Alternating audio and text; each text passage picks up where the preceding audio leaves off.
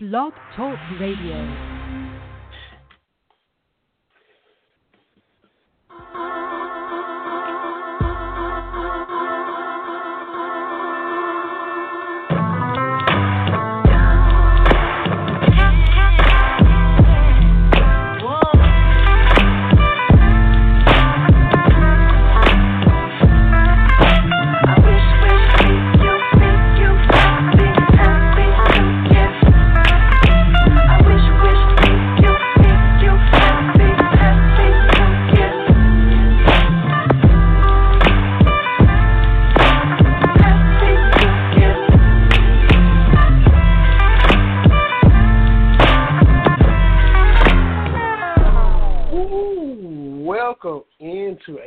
Edition of Cats Talk Wednesday.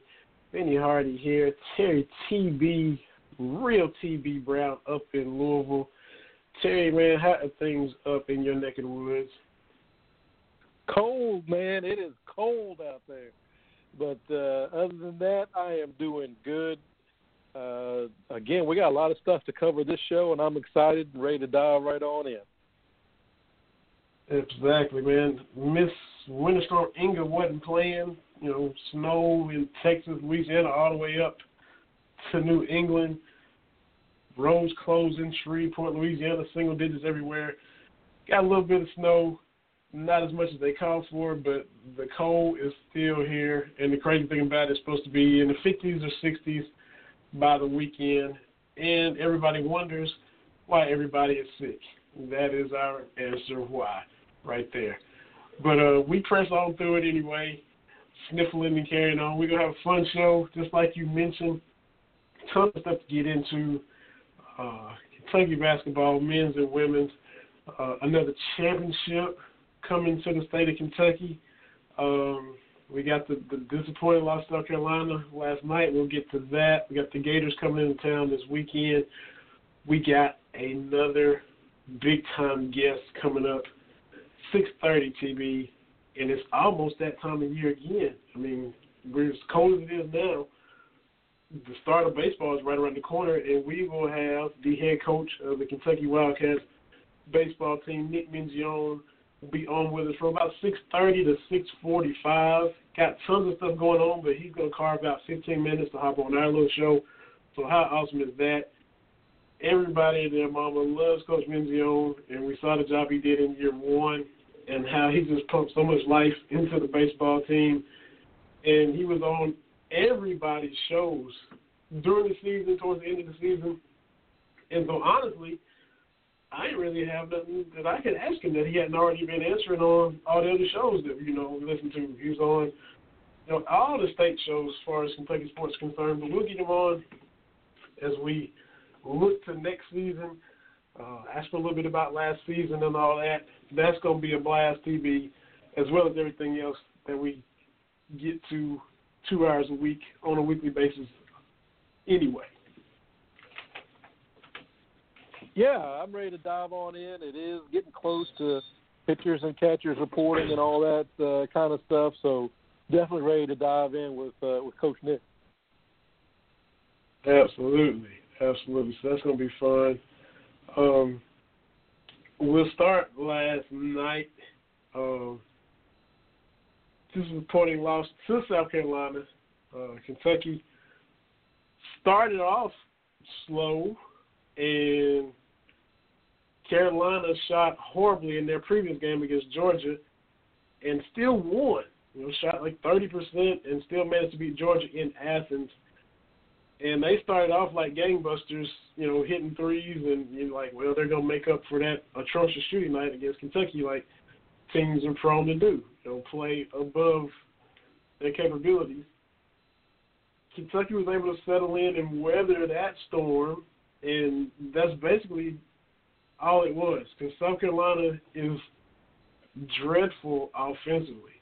You know, the first half they were ten for thirty you know, 33%, not from three, I'm just talking from the field, period. And, you know, they were throwing us some awful, dreadful bricks. I mean, some bad misses. Um, and it's kind of like, you know, Kentucky just kind of let them punch themselves out because really they couldn't for the most part, hurt you offensively. Guard them, settle them down, contain them, find your rhythm, get your legs under you offensively, even though you're short-handed, and you'll be able to get a lead and separate. And that's exactly what happened. But then they just weren't able to finish. Got a 14 point lead, and then it was all kind of downhill from there. And the one threat that could hurt them, South Carolina was able to exploit them with it. They hit Chris Silva down low repeatedly, and he was able to score or go to the line and get fouled. And Kentucky just kind of the Tennessee game they they kind of died quickly in the second half. That eight point lead withered quickly. Last night it was just like you know just getting nicked to death, death by a thousand cuts. And once they got it to 65, 65, and then they took the lead, then you saw it kind of, you know, they they just weren't able to recover. So disappointing loss uh, at South Carolina for sure. Um, Shai struggled. You had different guys struggle. Kevin Knox balled out. We got C.J. Vanderbilt. Um, so that's going to be good going forward. But uh, just the the way they weren't able to finish is going to be disappointing and frustrating. I agree, but you have to look at it in context. Okay, the context is we were we were shorthanded going in. Context is that Shai has played, you know, 78 of the last 80 minutes of game time. Even at 17, 18 years old, that's going to catch up with you, and it did. This is the game where not having Quade Green really, really hurts, and and that's what happened. And when you lump in uh, the foul trouble that we had, guys fouling out, guys with four uh, fouls, it just became a disjointed mess. Uh, I saw a tweet during the game. I can't remember who it was from. That you know, with the way the officials, and I'm not saying calls bad, this, that, or the other, but it was just a very choppy game, and there just wasn't a whole lot you could take from it, win or lose. And this was when we were still up, you know, five or six points. So the sky is not falling. It's a loss, that's to be sure, but South Carolina still their RPI, their KenPom is not dreadful. Uh, I know we want to make every loss a bad loss. Uh, and then that being said, up 14, you have to win that game. Despite all that other yeah. stuff, you have to find a way to win. And I get that, and I, and I, and I do. But the the reality is, when you kind of dissect things, uh, I can understand it. This team is still coming together. The positives out of it is Vanderbilt.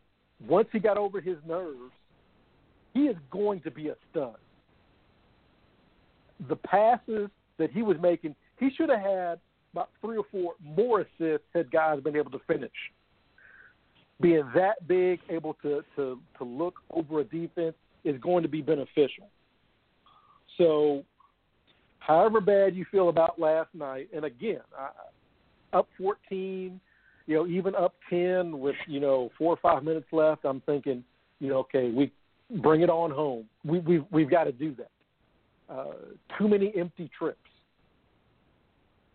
That's uh, it. Too many. That's ti- it. Too many. Too many times you get a possession and you don't get a shot off.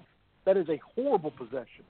You know, I can almost live with a missed shot, but too many unforced errors are what did this team in. And I think if you replay that game under the same circumstances with another ball handler, I mean, for there a stretch out there, Diallo was running the point, and that is not a good scenario by any stretch of the imagination. But that's kind of what we had to do, you know, for four or five minutes, six minutes at a time. And you've got Kevin Knox who plays phenomenally, but he doesn't need to initiate the offense.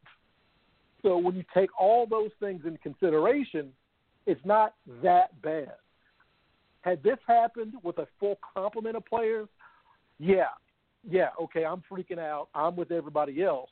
But you have to look at kind of the bigger picture. And and say to yourself, okay, what happened to get to this point? And um, it's, it's definitely a, a, a learning opportunity. And you know, I love Diallo, love it. He's he's an athlete and all this. I'm not willing to jump on the bandwagon and say that he has reached Archie Goodwin uh, levels, although a lot of people are making that comparison, which I think is unfair to both players. Really unfair to Archie because you know I don't want to drag up you know the 2013 team, but Diallo's got to make better decisions. It's just, I mean, it it, it it is what it is at this point. But there's still time. There is still time for players to click, to, to get healthy, to get Vanderbilt into the offense a little bit. There's still time. You know, losing at South Carolina is not the death knell for this season. There's still a lot of games to play. And, and and I'm not trying to, like I said, let me keep saying I am not overlooking the fact that we were up 14 in the second half. We've got to win that game on the road, at home, neutral site. That's a game you've got to figure out how to win. Right, so, and I don't think I don't think people, you know, there are people who think every loss is the end of the world. I don't think you saying what you're saying and me saying what I'm saying lets it makes us to where we're saying that. You know, just because we say it is disappointing, just because we say they should have won last night, 0-7 from the field down the stretch, no field goals in the last six minutes. They missed eight of their last ten shots. Uh, a lot of one for two trips from the line or missed free throws. Up 14, you know, you got to be able to finish that one. So it is disappointing that they didn't. That doesn't mean we're saying fire Cal and the one and done stink and all that just because we're talking about the loss being frustrating. So you know, you know, there's those yeah. people out there that you can't say nothing. Oh, don't say nothing. Oh, the negativity, and then you got those that are ultra negative that are way too, you know, doom and gloom over a loss. I'm not saying we're either by us saying what we're saying sitting here right now. Well, and, and it's, it's like everything. My dad used to say. Sometimes the truth is in the middle, right?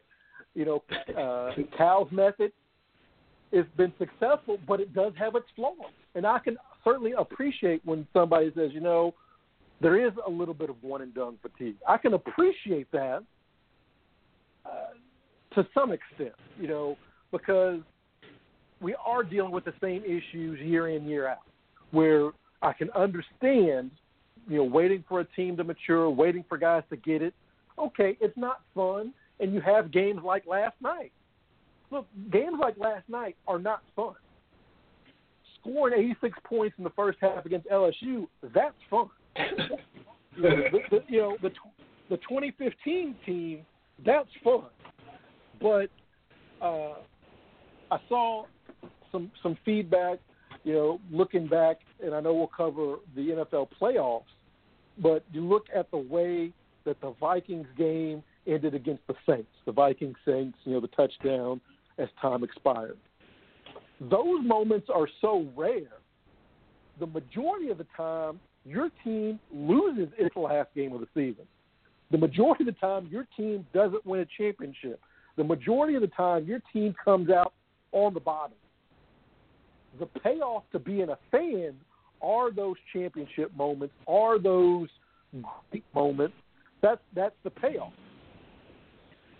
But what happens more often than not as great as the Kentucky basketball program is, there are, and you can look at BigBlueHistory.net, a lot of times where we have stumbled in Columbia, we have stumbled in Knoxville with superior teams. I don't think that you can just say Cal's one and done has brought this about because it's just not true. Adolph Rupp lost in Knoxville with a national championship team. Joe B. Hall has lost at Vanderbilt with a national championship team. It happens. Right. Not saying you can't be disappointed because I am. You're up 14. Yeah. You're in command. You're probably you know, when when you're at that 14 point mark, you get it to 18, and you get a team to quit. That's kind of one of those things my dad always told me is if you're at 14, you've got two or three possessions to seal the game. Okay, because if you can get to 18 or 20, mentally, the other team usually kind of, you know, you've taken the wind out of the sails. If you're on the road, the hometown crowd is, is out of it and everything like that. But you're at 14 and you let them get it to 10 or to 9 or to 8, now the crowd's back into it. It's a single digit game, right? Now you're playing a little bit tighter. The home team is into it.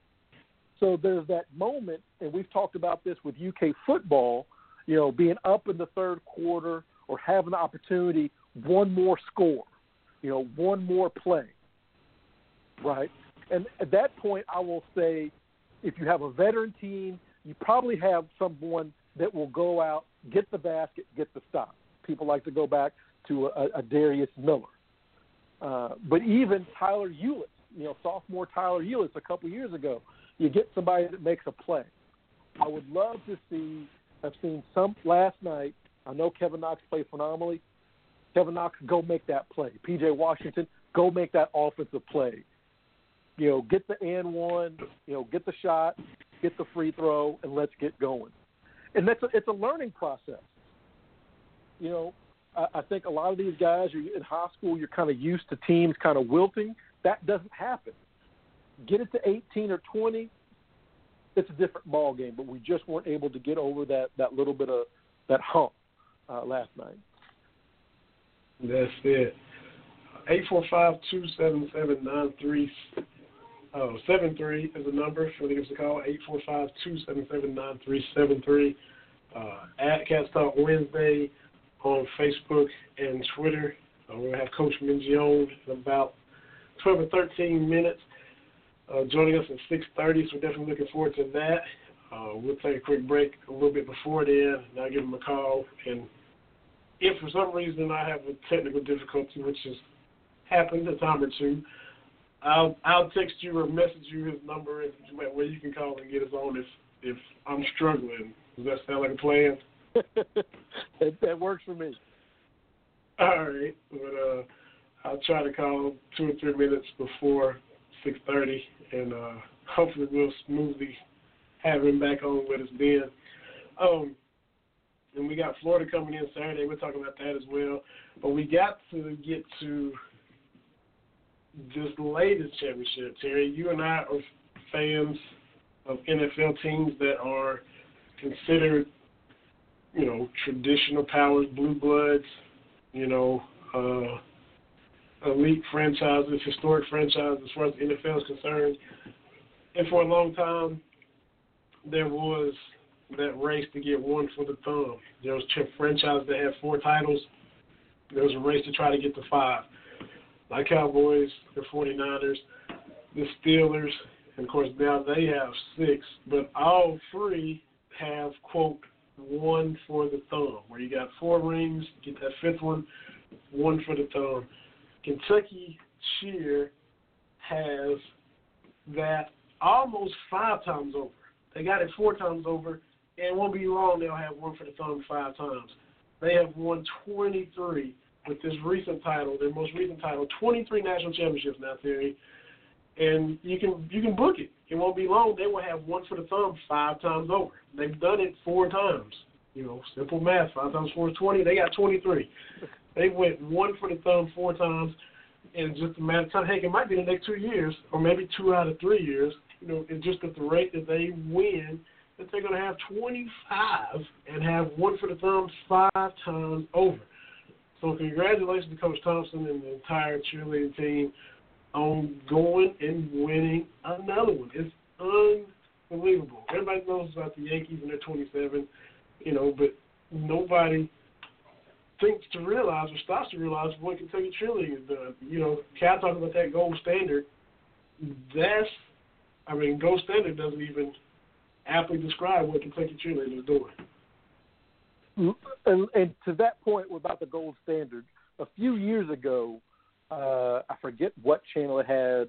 uh, they had a reality show based on the Kentucky cheerleaders, following around through tryouts, that kind of stuff. Pretty standard uh, reality show fare. One thing I didn't realize is that they have to try out every year. You make it this year, you're not guaranteed next year. You're not guaranteed because you're a senior, you're going to be on the top team. You know, there's I, I didn't realize all that. During the tryout process, there's a certain cut period where if you make it that far, trying out for Kentucky, you make it that far and get cut, you can pretty much go anywhere else in the country you want and be on the cheerleading team. That is how tough it is to be a Kentucky cheerleader. That is insane to me. and when you just, I mean, it just isn't, you know, and yes, the 23 titles are, are not, but they've got, I think, five or six runner up trophies. And I'm not sure exactly how the scoring works, but it, it I mean, they're, they're what everybody else is shooting for. You know, you, you look at uh, uh, UCF, Central Florida, who is the, the, the number two powerhouse and I think they've got eight or nine titles in a in a similar stretch. So it's either us or UCF. And you would think to yourself in a 20 or 30 year period, you're UCF, you've got eight or nine titles. You that's pretty good. Until you look, and the team that's of you has 23. And you know, I don't, I can't speak to the scoring. I can't speak to all that. I know when I watch it, it looks good. It's impressive. It looks really, really hard to do. The commentators that talk about it are like, when you got somebody that's that's seen everything and they're calling, you know, doing the color and all that, and they go an audible wow. That's when I know the Kentucky cheerleaders are doing something really good, and you can catch that right. you know, when it's on ESPN and somebody say, "Oh wow!" It just, I mean, it is insane uh, so they're going to add another uh, another year to their uh, banner there in Rupp Arena, but just absolutely phenomenal. Tip your hat to all those uh, young men and young women. I mean, it is ridiculous. It is just ridiculous. Twenty three. I don't care how you slice it. That's a lot. And I guess you know mentioned the, the baseball reference with the Yankees in the 27, and I think I think the Cardinals are second with like 10. I mean, UCF is the Cardinals to Kentucky's Yankees. You're exactly right. Just looking up and in the distance, way ahead, you're second best, but you you can't even see the tail lights in the night of the you know the person you're trying to pursue. That's how big the gap is it, it, it's just you know we see them uh, at at halftime of of basketball games and at the football games, and they've got squads at all the different sporting events, and it all looks hard to me. I mean, you're lifting a human person up by one hand, and then you flip them to the other hand. I mean, it is insane what these uh, folks do. When I was in school, I worked uh, campus recreation at the Seaton Center, where the team practiced and I would just peek in on just some of their practices, and it's just the most insane thing I've ever seen before. And mm. I've seen Hard Knocks. I have seen, you know, coaches mic'd up. I've seen it, but I mean, because the the practice room, just like the Craft Center, has the national titles for basketball on the wall. Cheerleading has the same. Okay, you know, they don't even they don't even recognize their runner-up finishes. And I remember right. Jomo Thompson yelling at, at the top of his lungs, "If you all want any more of these, we need to fix X, Y, and Z," because he's mm-hmm. like, "That is that is just, I mean, we are the best." It it it's yeah. I, I need to settle down a little bit, but we're more than just basketball. the cheerleading team is just absolutely just mind-bogglingly good. Absolutely, for sure, for sure. Um, we'll have you know tons more to get to as well, but we definitely had to make sure uh, we put that in. 23rd national championship. Excuse me, I got my little frog in my throat, um, so bear with me. I'm just trying to make itself a little bit stronger as we continue to talk. But um, definitely more than welcome to call 845-277-9373 if you want to jump in. Appreciate everybody that's tuning in and checking it out on Facebook Live. I went old school, brought out, I don't have the jersey collection you do, but I brought out the old school Steve Francis Rockets, the pinstripe. Um, and we'll get to my Rockets later, I'm sure. I saw what you did last night playing ball. I, I saw you went with the Rockets, and um, I seen you had jokes on Twitter, so I had to, you know, I didn't reply because I didn't see it until way after you had tweeted it. Well, so if I see a tweet from yours, then the, in case you missed it, I'm like, I ain't even gonna bother with that because you probably won't reply to that anyway because it's old news. But I, I saw you, I saw you with the Clyde Drexler and the locker room reference, so you know we have to get to that. but I sent you, I sent you. but we'll take a we'll take a quick break right now as I will attempt to call Coach Mingione and bring him on with us for a few minutes. Um, we talk some UK baseball.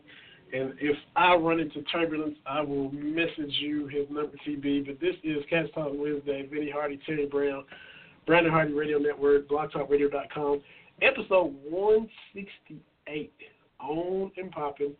We plan to be right back with Coach Mingione. Stay with us. Don't go nowhere now.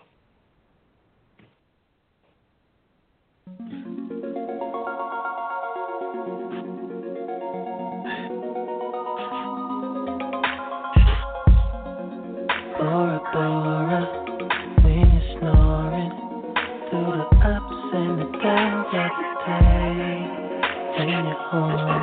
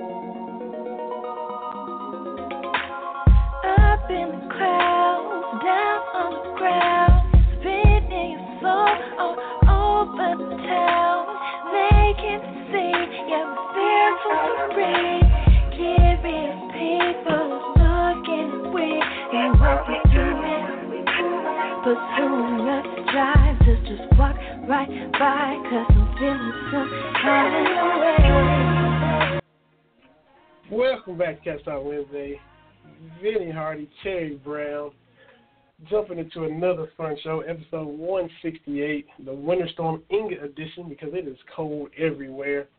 But the cold will not last long, and warm weather will be right around the corner, and so will baseball season. And we are honored to have the head coach of the UK baseball team, Nick Mingione, on the show with us tonight. How are you doing this evening, Coach?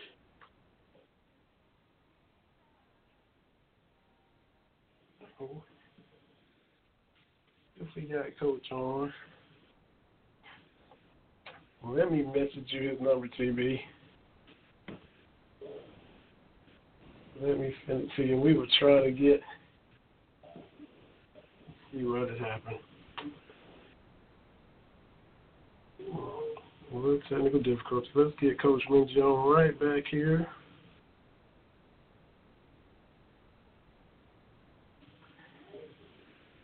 I'm gonna send it to you right now, Terry, because I thought I had him. Now see if I can get you to call him real quick.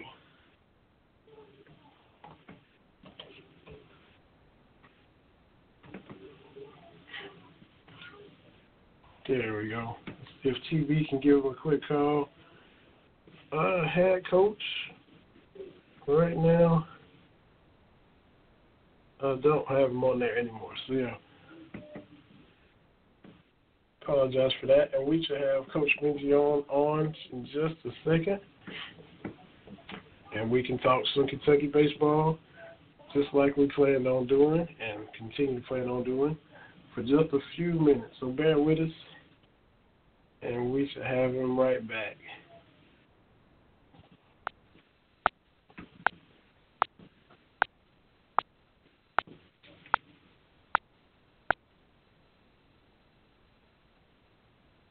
We'll take a quick little break right now ourselves.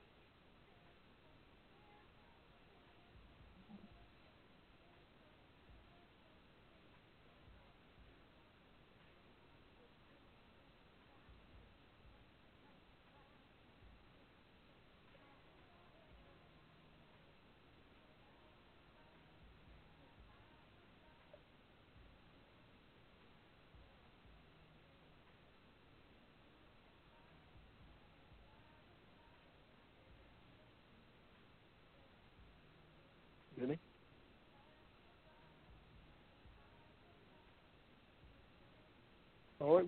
We've got Coach Nick. Are you there, Vinny? Well, Coach, I'm going to go ahead and bring you on. I know you've got a full schedule. We are back here on uh, Cat Talk Wednesday. Thank you so much for joining us. We certainly appreciate it, sir. I know you're getting ready, despite the snow on the ground, you're getting ready for your upcoming season. So, what what's got you excited about getting back to the ballpark this year? Well, just baseball in general. You know, uh, obviously, just been here a year and a half now, and just my wife and I just love Lexington, and we just have a special team. This this group, since they've been back this past week and a half, have just they're they're are fully locked in. It's a totally different team than the fall. It's like the light switch has kind of gone off, and with us being, you know, a little under 30 days away, it's kind of crazy to think about it, but um, just the team and how focused and locked in they are is really exciting. And and now this this year you, you've got that number in front of your name, so you've got a little bit of a target when when the season starts here in, in less than the 30 days. So that's a that's kind of different than than where you were this time last year.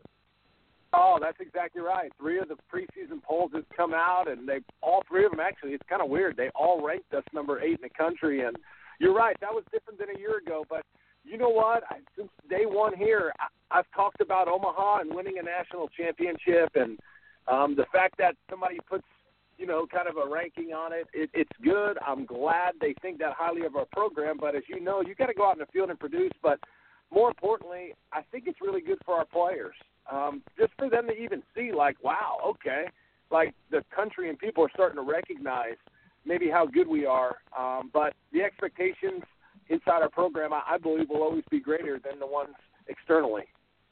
Yeah, now I had the ability to actually cover uh, the super regional games uh, here in Louisville. Uh, we took on the, the the Cardinals, and I've been ranting and raving to everybody about your press conference, the press conference at the end of that last game. You had me ready to go, you know, grab my Louisville Slugger and come out there and, and play for you. So to me, it was great because you know, with you being your first year, but I could tell did, did you you really enjoy coaching at the University of Kentucky? Oh, I do. I love it here. And you know what? I was I fell in love with Lexington the first time I was here as an assistant, and in 2006 we won the SEC championship, the first in school history, and I just saw how much people love Lex love baseball here in Lexington and throughout the state, and I just believe it or not, this was the one place I always told my wife that uh, we I'd be back, and I wanted to be the head coach here. So when that came true um, a year and a half ago, that was a special time. But that team was really special. You know, we didn't recruit hardly any of those players, and the way they embraced myself and my my wife and our son and our coaching staff was really special. And um, they did something that's never been done before, and you know that's going to be the same for this year's team. And, and it, it's great seeing the program at Kentucky, the program at Louisville in a state, you know, I'm born and raised here, that is baseball crazy. Both programs being very, very good. That that's that's outstanding. Now competing in the SEC, we know SEC football kind of gets a lot of the headlines, but SEC baseball, how grueling is that? How do you approach that kind of schedule? Oh, you know what? That's why it's come. That's one of the selling points. We play in the number one conference in the country when you you know when you sit there and you all this talk with SEC football, right? Like we've heard about how many championships they've won. Well, baseball, it's the same thing. It's the number one conference in the country. Matter of fact, last year in the College World Series, it was two SEC teams in the finals, just like it was in football. Um, obviously, the, the teams were different, but this is a, a very difficult league. And the thing I love about this is not only is it the best baseball, but it actually prepares our guys for the major leagues. And you know what? Every guy on our roster would love to play in the big league one one day. So, wow, what better place than the University of Kentucky to help them get them ready for the big leagues? Exactly. So you're getting close to the new stadium opening up. How exciting is that for the program to kind of take a step forward? Oh, you know what? It's really big.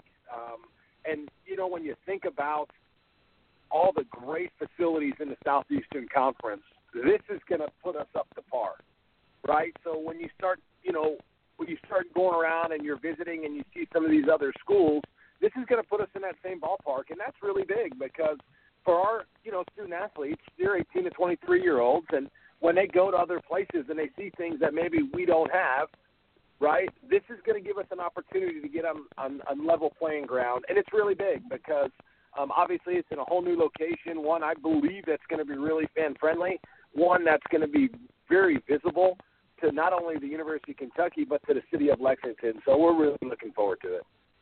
Right, it's right there with the the softball uh, uh, stadium and the soccer field, right along with the upgraded uh, Commonwealth Stadium.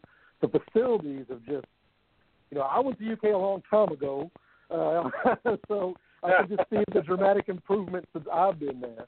Uh, so when you when you look at where you are as a program and and and you know coming off the the, the way the season ended against Louisville, is Louisville a measuring stick, or are you kind of just paying attention to what's going on in your own yard? Yeah, we don't we don't ever get caught up in anybody else. You know, we believe in developing our guys in three areas: as a student, a person, and a player. And we wake up every day.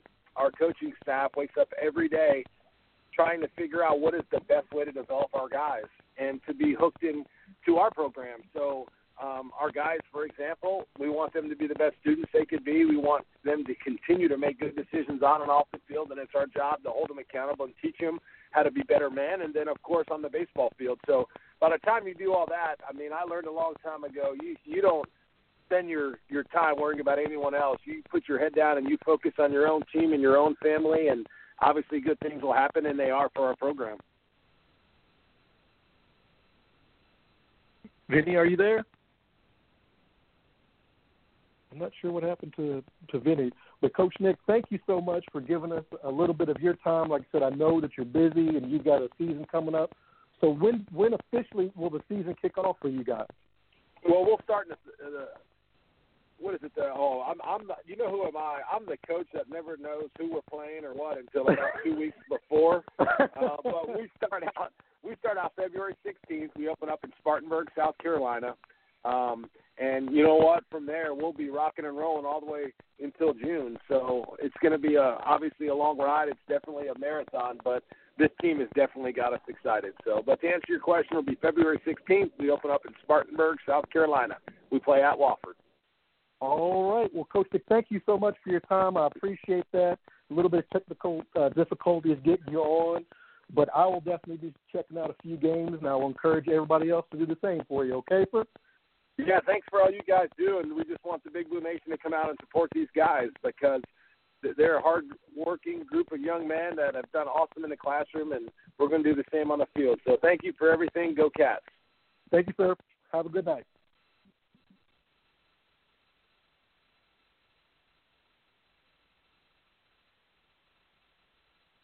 Are you there, TB? I'm here. Oh, okay. I was trying. I don't know what happened. I was trying to get back, and I heard you, but I I don't know what I did. But but I appreciate you jumping in and talking with Coach. I sure do. Um, bailing us out. Uh, I tried well, to merge I, I, him. I know, guess I. Uh, it, it, you know, people wouldn't tune in if we didn't have any technical difficulties. But uh, he definitely was a little pressed for time, so I didn't want to keep him too long. But I, I think I said then, I'm going to say it again, that his postseason uh, or his post game uh, press conference after that Louisville game, after losing in the Super Regional, was fantastic. Number one, just like he said, he talked about making his players men. He talked about his family. He talked about student athletes. And what struck me is he talked about his love of the University of Kentucky. And that's what really struck a chord with me. You know, like I, I no fooling. I'm sitting there with the other folks uh, in the media room, and I'm ready to go out there and play. You know, I'm ready to go out there and, and, and get ready to play. So the expectations a little bit different for the baseball team this year. As Coach said, number eight in the three major polls, that's a bit of a target. You know, and and going to that SEC, we've talked about it before. It's not just football you know, men's basketball has probably been the one sport where you could say it hasn't been as grueling, but their SEC teams competitive in every other sport, and baseball is no different. Baseball's got you know just as many championships amongst the SEC as everything else. You know, Mississippi State, your LSU's, your Alabamas, and South Carolinas, You know, and and and for Kentucky to to make that next step and get to Omaha, it starts at home, taking care of uh, winning those SEC games. So I'm definitely going to check out a lot of games this year, and I hope other folks are able to do that uh, as well. Yeah, yeah, and you, we had a lot of the same questions because I was, you know, you asking about the ranking being ranked number eight, and you know, I was definitely to ask, you know, between the two of us, that was to get asked for sure. And his approach isn't even changing. You know, whether they're ranked or not. I heard him. I was able to hear you guys, but uh, I should have hung up and maybe dialed in sooner, and I could have. If I'd have hung up and tried to call in again, maybe I could have got in sooner, but I didn't think to do to do that until you guys were almost wrapping up, and then um, caught the tail end and jumped back in right after you guys had finished up. Um, the new stadium, of course, and and you know he's got to be fired up about it, and like you said, it's going to bring them up to par with the rest of the conference. And not that he's not going to grind and continue to do what he's been doing, but it's going to make his job easier when he brings these recruits in and they see Kentucky on par with everybody else. We saw what a good job he did, and there's no disrespect to the Cliff and the facilities that they have, but this is the 50th and, and final season of the Cliff, and so when they get the new digs over there the side of the softball stadium and right over there close to gonna stand out and it's gonna pop and, and impress the kids uh, that they bring in. Uh, he's recruiting in the state of Kentucky because there's a lot of talent in Kentucky. So you bring the kids there to see that. That's going to be something else. Um, and so, like you said, it won't be long. Thirty days y'all talked about till it's actually time to start. You know, playing some games. So everybody is excited. Definitely gonna go back up and see some games at the Cliffs. Uh, I think they come down to Tennessee this year because they didn't last year. Because uh, Coach Henderson's last year went over there and, and watched them play down here. So if they come to Tennessee, I'm gonna do that again. Uh, so the the excitement is there, and he's generated all of it. You know, his attitude talking about Omaha from the get go, it, it spread to the players, and it just spread to the fan base. And they rode that wave all the way to the regionals that you covered right there, and you just talked about with his press conference uh, at the end of the season last year. So uh, everybody's raring to go to see baseball again, and it just kind of carried us right into the summer. You know, you finish up with March Madness, then you kind of everybody wait for football, and then everybody rode the baseball wave on into the summer this past year. So that was a nice new change that we normally don't experience as baseball fans for Kentucky. Well, well and, and, and keep in mind that uh, Coach Lawson and the softball team – they didn't make it to the. They, they made it to the super regional because they went out to uh, both softball and baseball. And softball, you remember a few years ago, were not that far removed from them making the Women's College World Series. So we are looking at, at having a season that goes deep into June with both of these coaches. I know Mitch Barnhart yeah. gets a lot of of whatever. There's some folks that just aren't going to be happy with him. But let me just say, and I know he's had some, you know, hiring misses, you know, every AD does.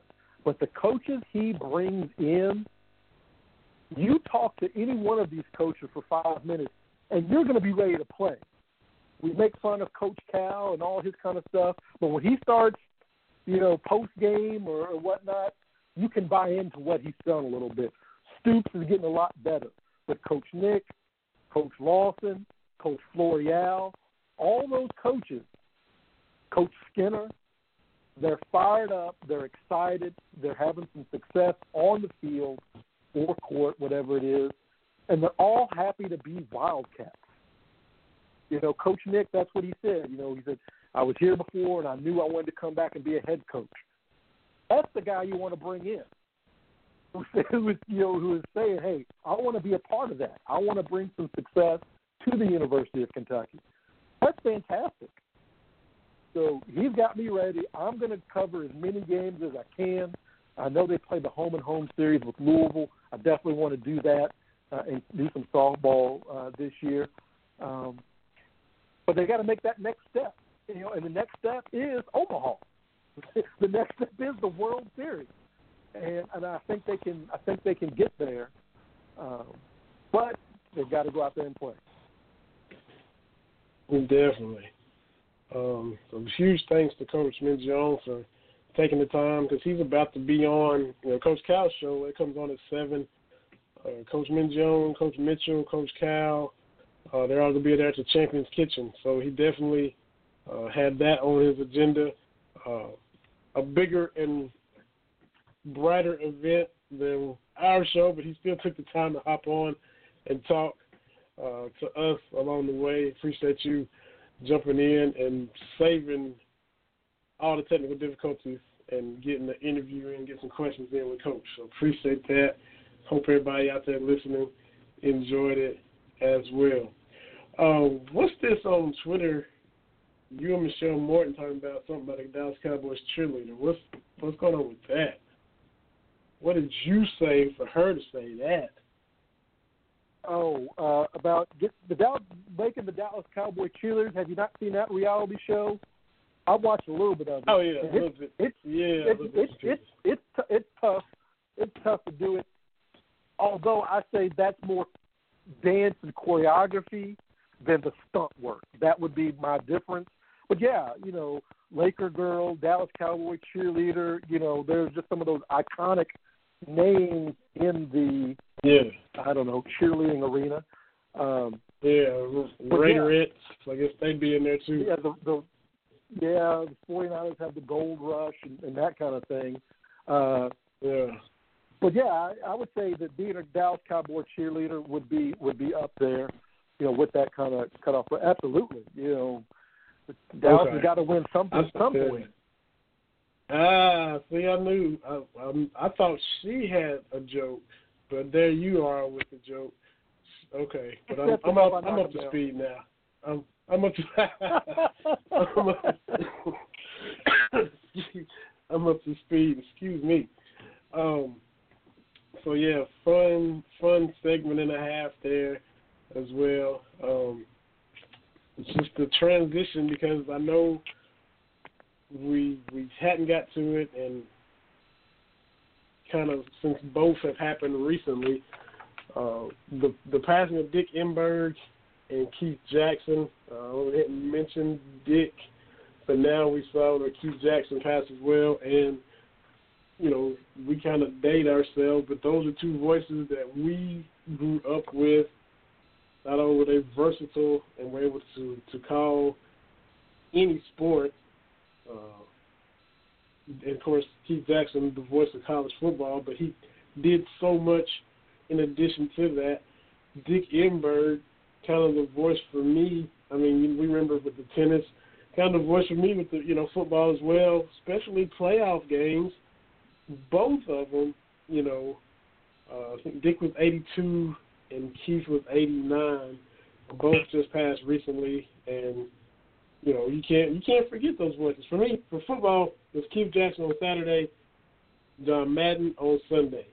If Keith Jackson was doing whatever big college football game you were watching, hey, you were you were glued to it. And then don't let John Madden be doing a Cowboys game on a Sunday afternoon. Same thing. Uh, They're they're both on that same plane uh, when it comes to that. But definitely uh, sad to see the passing of those two gentlemen, Dick Enberg, Keith Jackson. Keith Jackson, and like I said, he did a lot of things, but for me, he he was college football. And when you look at ESPN in the mid '90s, when you and I were younger gentlemen, and the catchphrases and, and all that kind of stuff, it goes back to Keith Jackson setting that tone with his Whoa Nellies, and I just remember the way he used to say Alabama, and he would just paint this picture.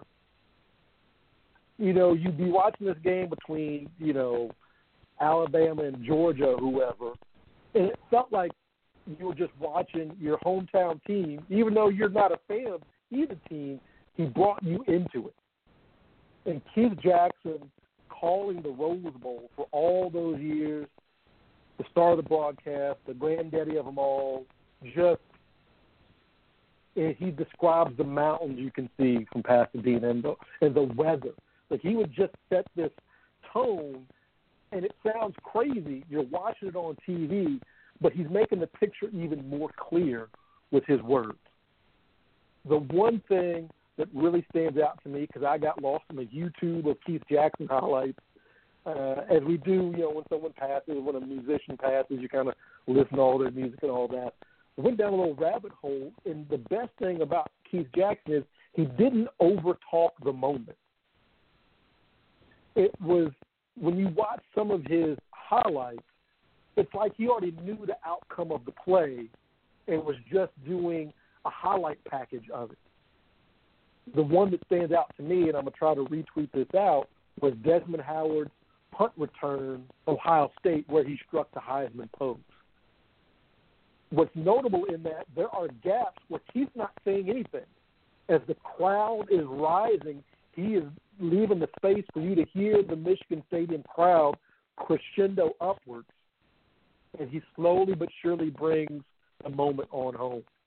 And that's what really separates the the good play-by-play guys with the um, with the really great ones.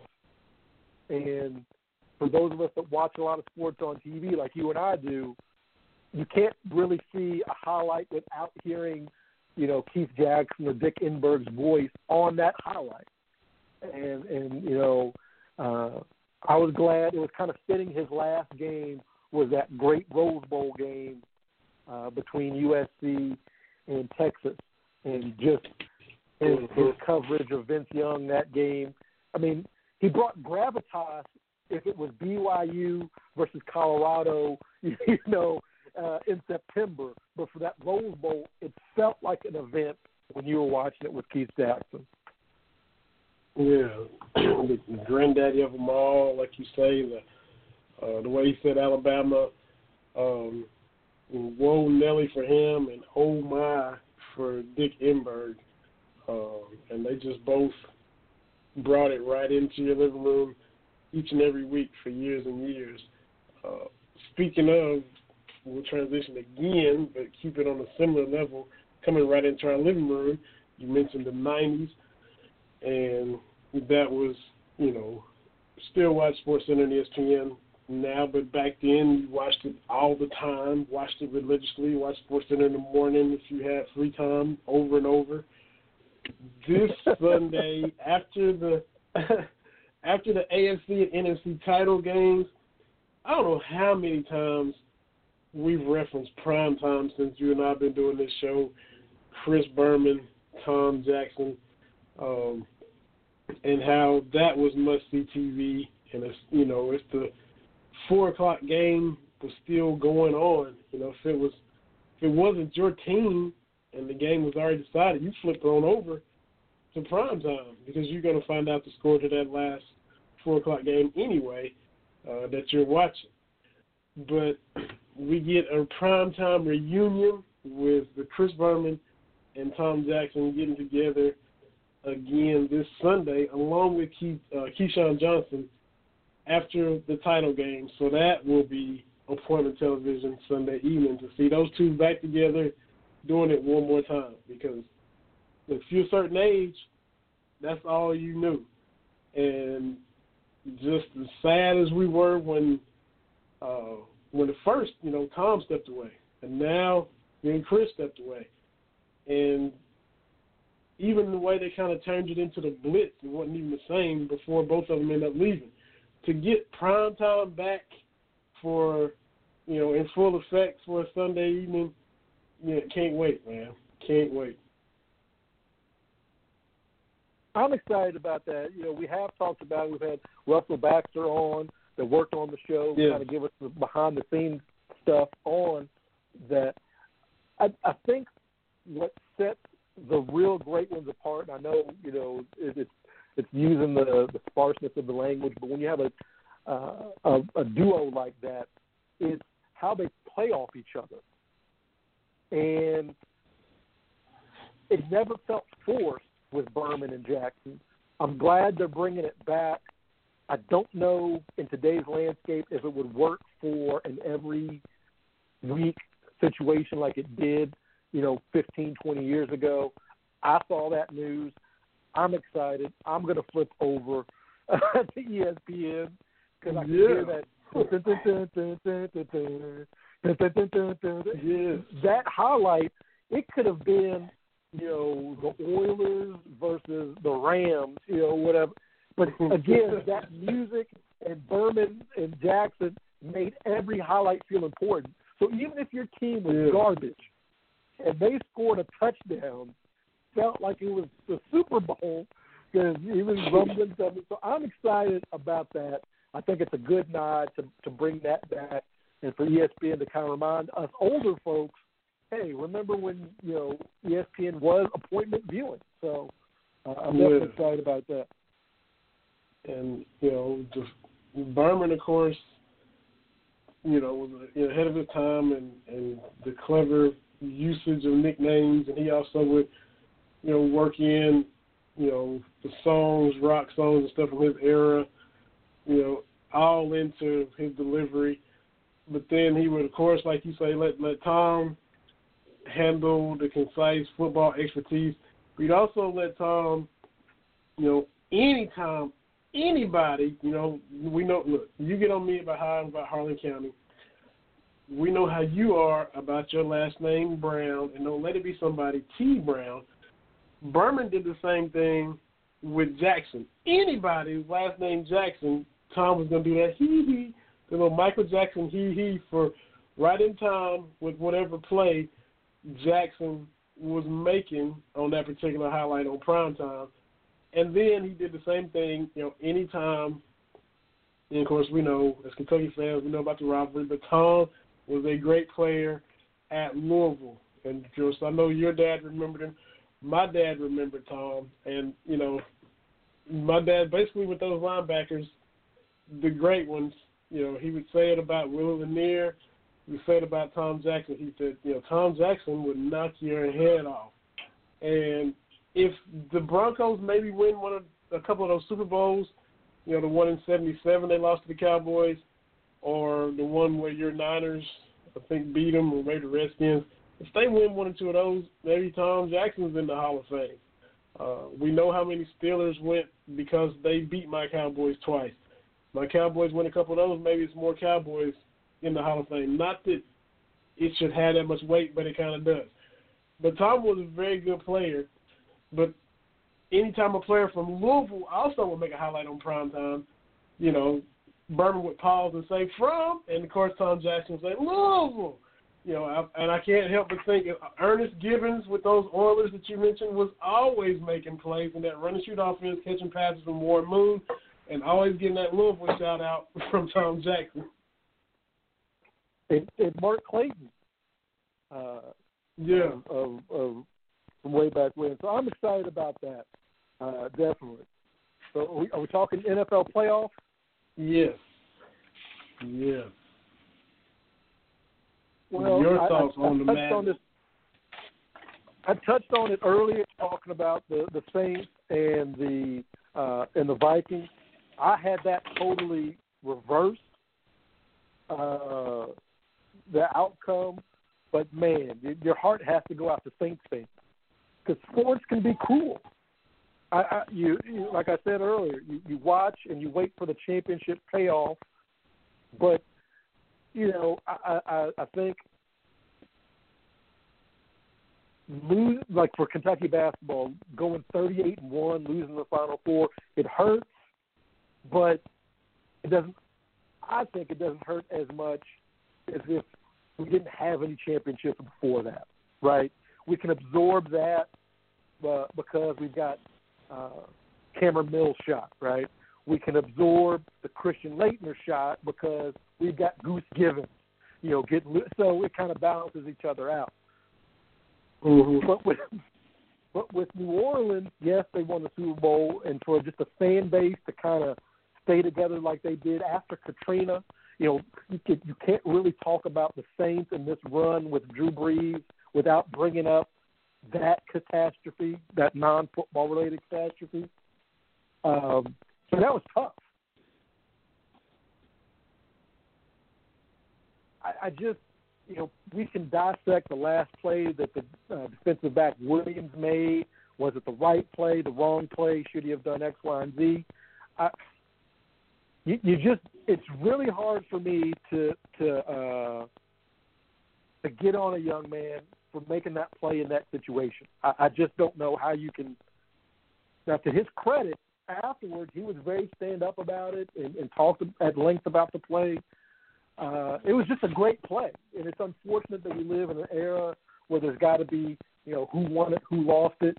It can't just be a great play on the part of the Vikings. Somebody's got to uh, answer for it on the Saints. So that was that was definitely tough. Now the Steelers, Yeah. we And- talked and about he, this. You know, I'm, I was just jumping real quick on the Saints. He, you know, you can't hit, you can't hit what you can't see. Maybe they were telling him, don't get a pass interference, or, or just don't, you know, don't get a penalty, don't do this, don't do that. And you know, we we were on Big Blue Views Mondays. We got to talk about this a little bit, and now we're going into a little more detail now. But even if he hits him, gets a pass interference there or whatever, the the Vikings are still probably gonna have to just run up and try to kick a field goal from there, which still would not have been a gimme. You know, so and if he makes it, tip your cap. But you know, he's a rookie, and he had had a great game. He had already had a pick just when it was looking bleak for New Orleans, and everybody's kind of wondering when is Mike Zimmer going to give Case Keenum props. Case Keenum heaves up that duck, and Marcus Williams picks it off, and then everybody's like, "Oh, that's why Mike Zimmer's reluctant to give Case Keenum props." So he had a good game. I was listening to Jim Rome, and and I know we'll get to the rest of the playoffs games, like you go to the Steelers next. Julio Jones is quoted saying that's kind of the life of an athlete. There's going to be good plays. There's going to be bad plays. We know he was. We'll talk about him when we get to Falcons and Eagles. There's highs and there's lows. Marcus Williams isn't going to be the only guy to go through this. This is about the lowest of the lows for him right now. But you think back, we're talking about the Saints. Look at another Saints DB just a few years ago. Look at Tracy Porter. The highest of the high when he's intercepting Peyton Manning in the Super Bowl for a pick six. A couple years later, he's on the wrong end of that Marshawn Lynch stiff arm in Seattle, where he just, you know, head slaps him like Deacon Jones right to the ground on his way to that touchdown. Highs, lows. Hopefully, Marcus Williams will have a high. We've seen his low already in his rookie season. It's going to stick with him for a long time. Hopefully, he will have a high, a, a play where there can be some jubilation to to to knock off some of what he's having to deal with right now. I didn't mean to cut you off, but you know, I just want to talk about you since then, and definitely, I know you're going to the Saints and Jags next. Well, about that, everybody has that moment. Chris Webber with the timeout, yeah. uh, mm-hmm. Buckner, whatever, and and you can, like, he's had a lot of support. You can learn from it, and and and make that a footnote. Uh, but it, it, but he's still young enough. His narrative can change. You know, people don't believe me. These younger people don't believe me when I talk about you know Michael Jordan seven or eight years. People swore he was never going to win a title. Yeah, old heads were saying he was too flashy, and you know, getting put out by the Pistons year after year he had a lot of failures, right? And that narrative changed. Mm-hmm. It, it it's just it's too easy to kind of say this is going to hang with him forever. You know, I can think of lots of players missing big shots, making bad plays. It it happens. Uh, I I'm think not back afraid to, to say this. I'm not afraid to say this. Since you gave me grief last week for not bringing it up, and, and I thought you would, I'm not afraid to say Everson Walls has had a very low low. And we're talking about the catch. As you rubbed it in to be for these past 10 days that it's been the anniversary of the catch, Everson Walls was at his lowest point because he was the one covering Dwight Clark on that catch. Uh, but he's now been added to the list to potentially make the Hall of Fame, so hopefully that will happen for him.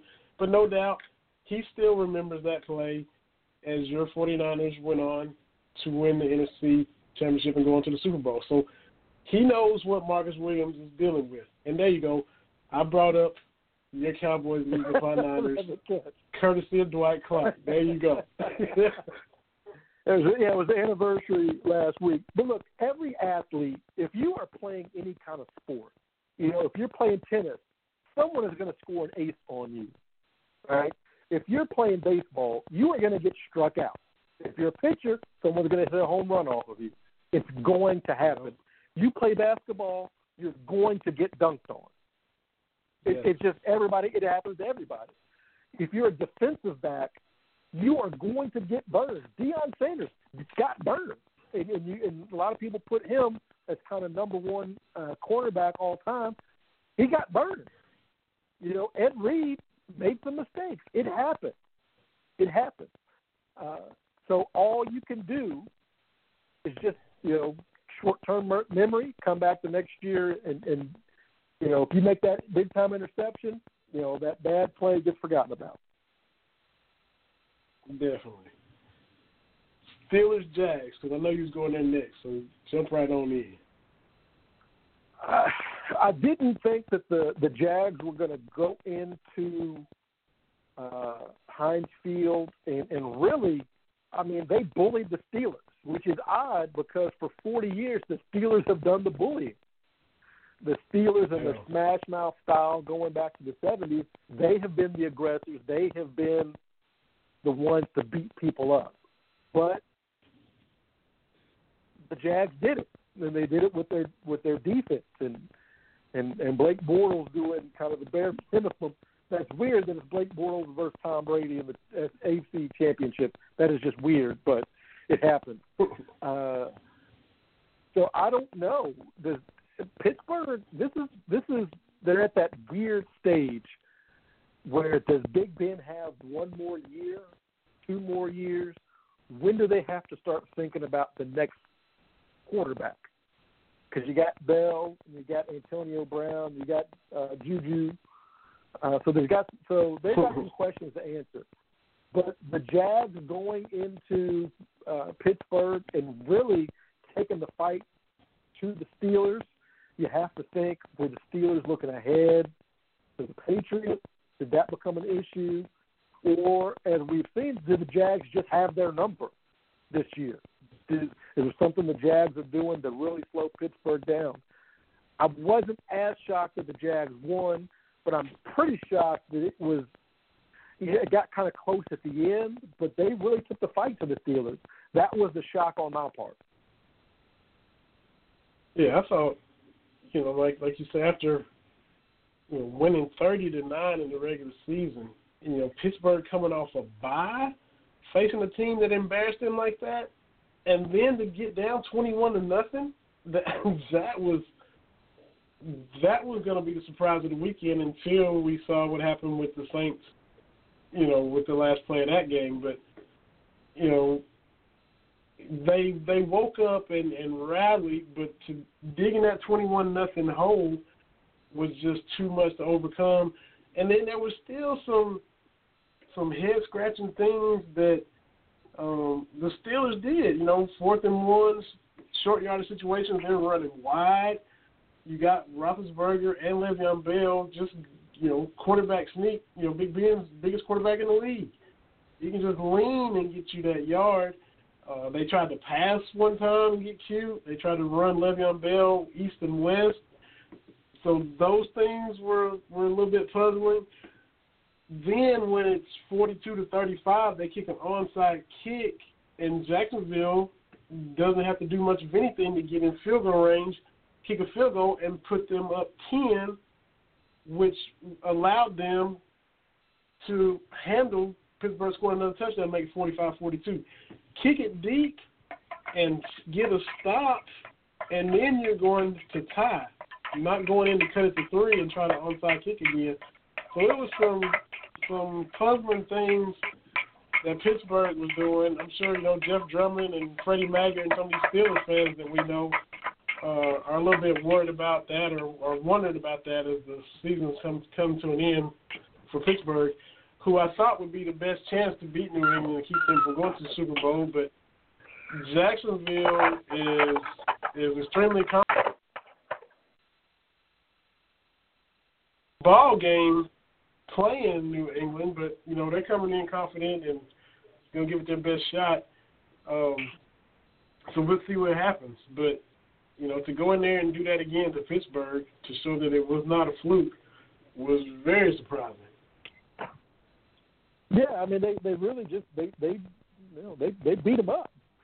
For for lack of a better uh, phraseology. Uh, talking about New England, um, love them, hate them. You know, here the Patriots are uh, again, uh, right back in the uh, championship game.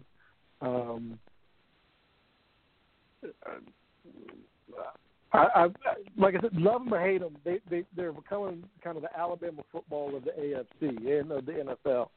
You, you you just every time you want to write them off and and and and and kind of move on to the next thing. Here they are, right back at championship weekend. Now, I'm not going to bet against the Jags. I'm, I'm not, you know, I'm not going to uh, uh, write off the Jags. I should say. I, I'm not going to say that you know the Patriots are going to you know walk right into the Super Bowl because the Jags they're confident in their defense, and I think if they can get to Brady, which has been a little bit easier this year, I think they can make a game of it. Because like with Big Ben, he's he's older, and and and Ben kind of holds on to the ball a little too long, and I think he's taken a look. He took some hits that he you know probably wouldn't have taken two or three years ago. If the Jags can do that, strangely enough, Blake Bortles can start a Super Bowl game. Woo! complete complete changing of the guard when you look at the quarterback position with these final four: Case Keenum, Blake Bortles, Nick Foles, and Tom Brady. Wow. Yeah. Unbelievable. Um, and you know, Belichick's gonna have some some mind games for Bortles, but you know, Fournette is a load. Like you said, it's the young and up and coming team. You know, they don't know what they don't know. Um, Jalen Ramsey, you talk about cornerbacks, they all get burnt, they all have this and that. He is flying as high as you can fly right now, making plays, uh, doesn't back down from anybody. You know, saw him getting into AJ Green, and uh, saw him making the diving interception last week or the week before. Uh, so Calais Campbell, veteran on the defensive line, uh, is kind of leading the way for him. So, like you said, if they can get some pressure to Brady, we saw the Super Bowls when the Giants were able to beat them. Uh, Justin Tuck and all those guys, Yerman Ure and all those guys were able to just get in there and put some licks on Brady. Uh, and we saw how that that just threw off everything that the Patriots were about. So Jacksonville's capable of that. Um, going up to New England will probably be frigid temps. Well, they'll have to overcome all of that, but you know, it it, it just sounds weird saying that it wouldn't be a a super shock if they pulled it off, even though it would be a heck of an upset. And, and getting back to the NFC, uh, Philadelphia over Atlanta. I'm surprised Atlanta made it back like they did, uh, because not only having that Super Bowl loss hangover, we kind of see the Super Bowl losers not quite get back to that level. You know, there was that stretch you lost the Super Bowl, and most of the time you didn't even make it back to the playoffs. But the Falcons got it back, and I'm no X and O's guy when it comes to football.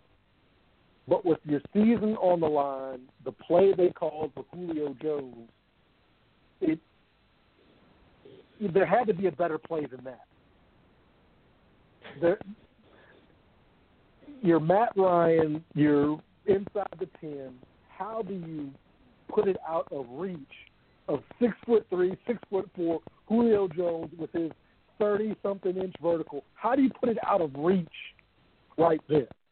It, it, it I don't know. I I just thought there could have been something different that could have been done. Uh, you know what that is? Again, I'm not an X and O's guy, but but for the Falcons to come back as far as they did this year, I, I really didn't think they were going to be able to do it. Being up 28 to three from the Super Bowl last year, I don't know how you come back from that, but they did.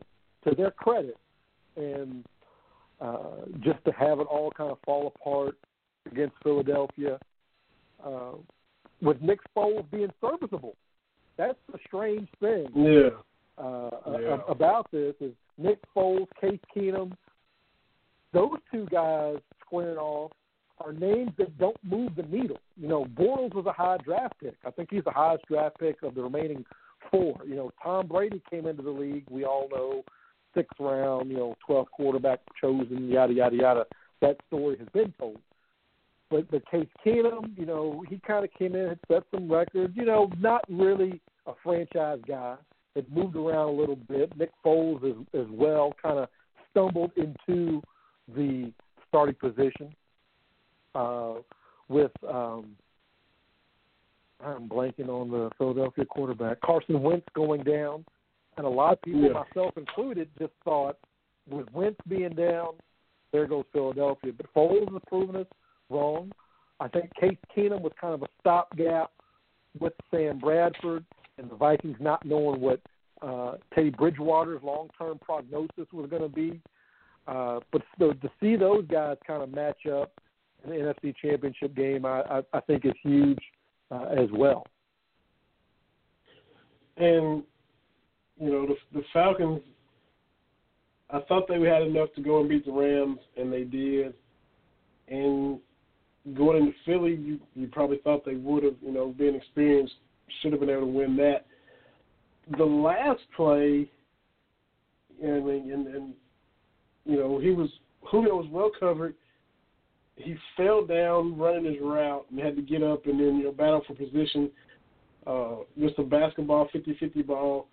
Had he caught it, he would have had a heck of a time getting both feet in bounds.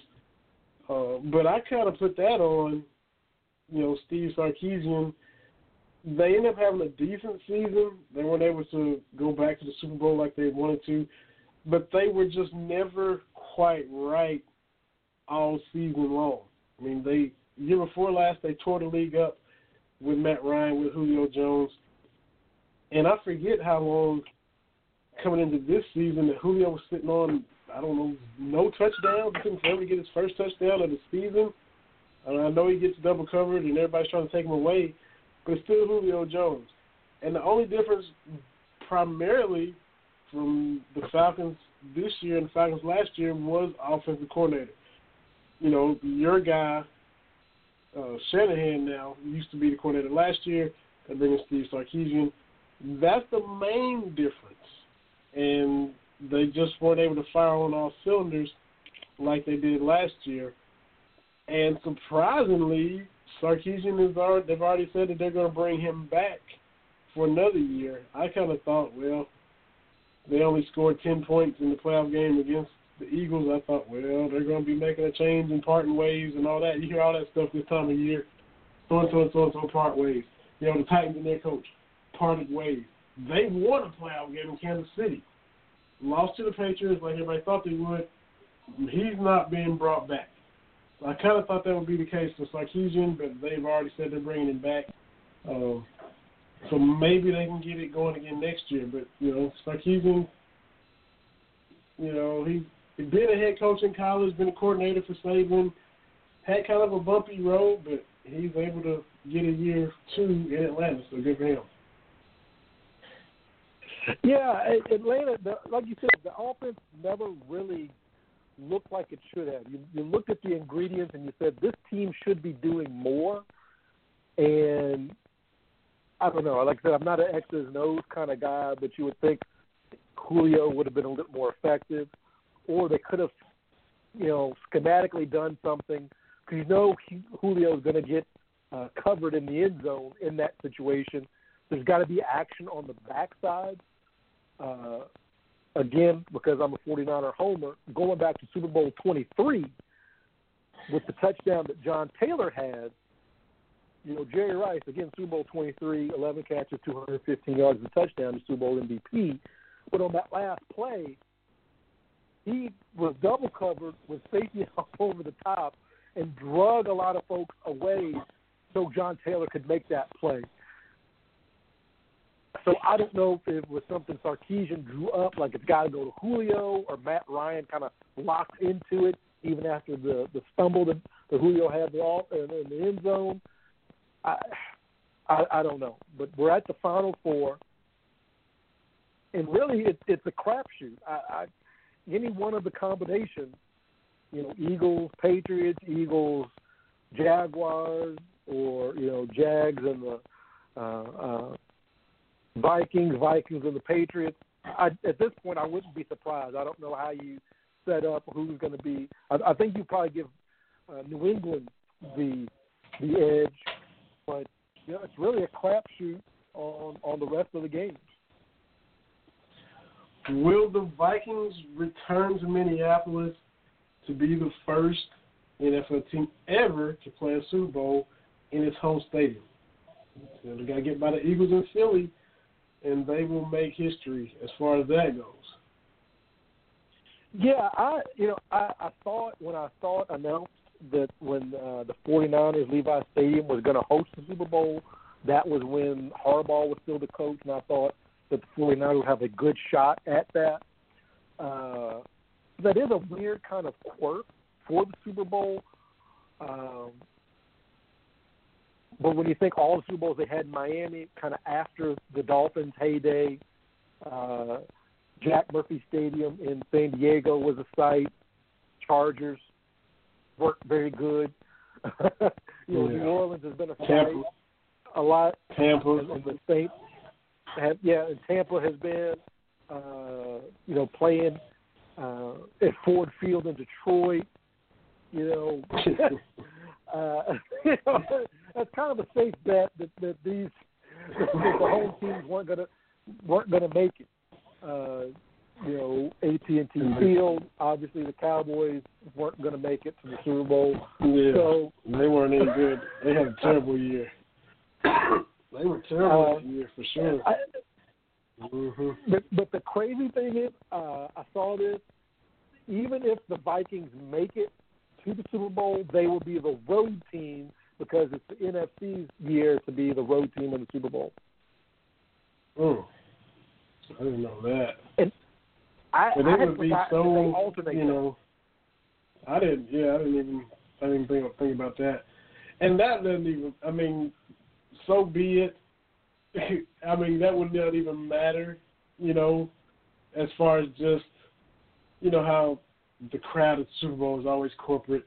You don't have real fans of either team in there. You just have people in there just to be in there. I mean, the home field advantage for Minnesota and for for any NFL team for that matter, but the Vikings are always and have been passionate for their team for years. They didn't lose four Super Bowls in a row like the Bills, but they have lost four Super Bowls as a franchise. It's been a while since they've been, but they've been to four and lost them all. So they are hungry. You know, and they, you still got to go to Philadelphia and win. We thought the Falcons would have gone to Philadelphia and win. So I'm not saying it's going to be easy for the Vikings, but you know, to know they're one game away from going back and being the road team in that new stadium, uh, it will be it will be something else. And uh, the home field advantage they would have facing New England or Jacksonville, whoever, it'd be incredible.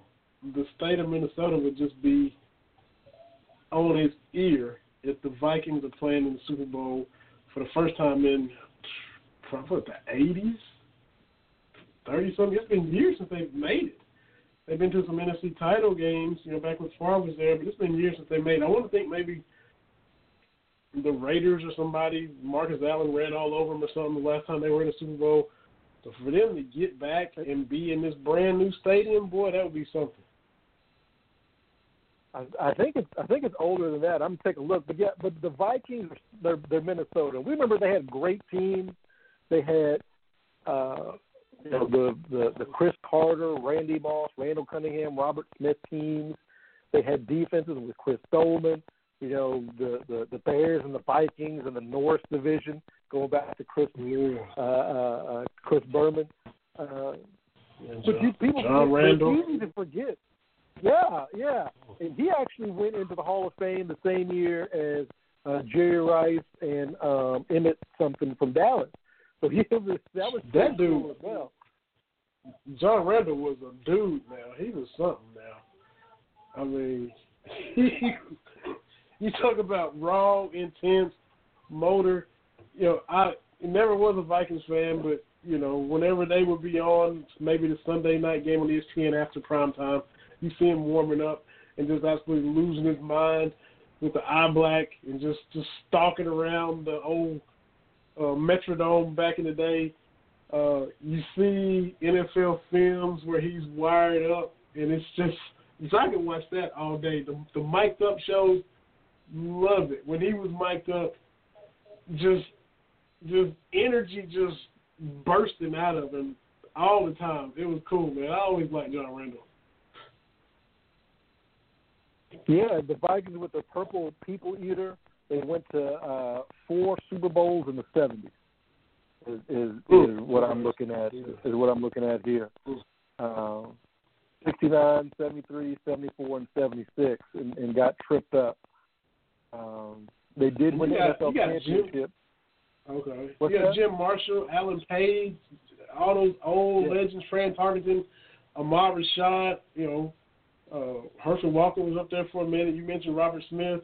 They had a lot of great players up there. Um, Jared, oh man, do play for the Chiefs and then went there defensive end.